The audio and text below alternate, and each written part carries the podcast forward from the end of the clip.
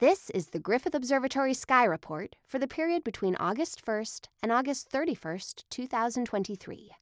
Here are the events happening in the sky of Southern California. Mercury sets in the west at 9:09 p.m. PDT, 1 hour and 15 minutes after sunset on the 1st.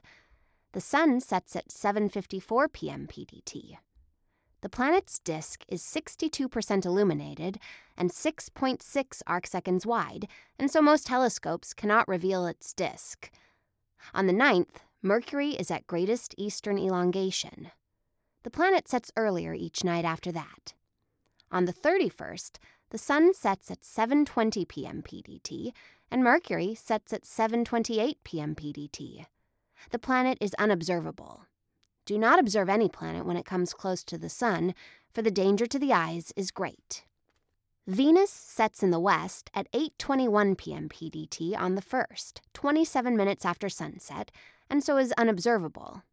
On the 31st, Venus rises in the morning sky in the east at 4:37 a.m. PDT, and the sun rises at 6:26 a.m. PDT, 1 hour and 49 minutes later.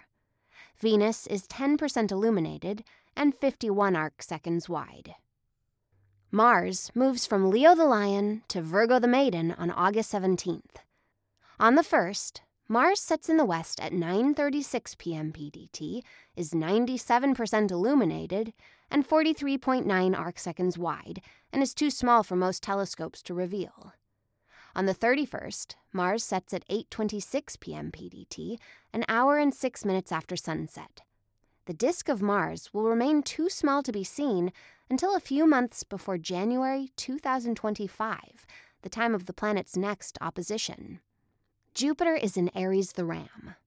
On the 1st, Jupiter rises in the east northeast at 12:17 a.m. PDT. On the 31st, Jupiter rises at 10:22 p.m. PDT, and the planet then is 45 arcseconds wide. A magnification of 50 times will show the red spot, and the four bright Galilean moons may be seen moving back and forth, roughly in a line centered on Jupiter. Saturn is in Aquarius, the water bearer. On the 1st, the planet rises in the east southeast at 9:11 p.m. PDT, and it rises at 7:08 p.m. PDT on the 31st. Saturn is 40 arcseconds wide. A magnification of 50 times is needed to see the rings and Saturn's largest moon, Titan. Uranus is in Aries the Ram. On the 1st, Uranus rises in the east northeast at 12:42 a.m. PDT and at 10:42 p.m. PDT on the 31st. On the 15th, Uranus is at right ascension 3 hours 22 minutes 43 seconds and declination 18 degrees 12 arc minutes 53 arc seconds. A magnification of 150 times is needed to see its 3.5 arc second wide disk. Neptune is in Pisces the Fishes. On the 1st, the planet rises in the east at 10:07 p.m. PDT. On the 31st, Neptune rises at 8:07 p.m. PDT. On the 15th, Neptune is at right ascension 23 hours, 51 minutes, 38 seconds, and declination negative 2 degrees, 16 arc minutes, 59 arc seconds. A magnification of 150 times is needed to see its 2.3 arc second wide disk.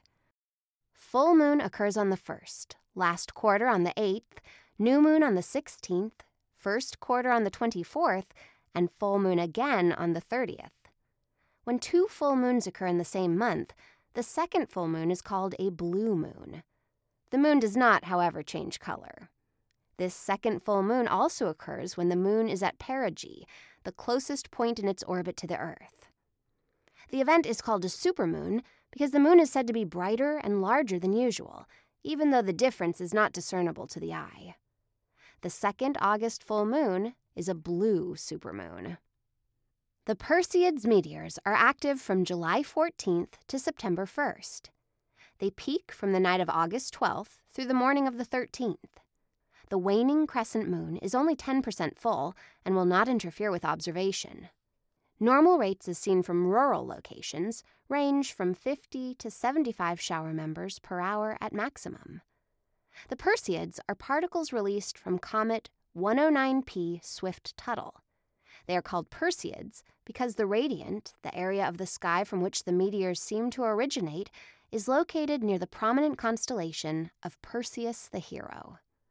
Follow All Space Considered and Griffith Observatory on Facebook, Instagram, YouTube, and Twitter for updates on astronomy and space related events.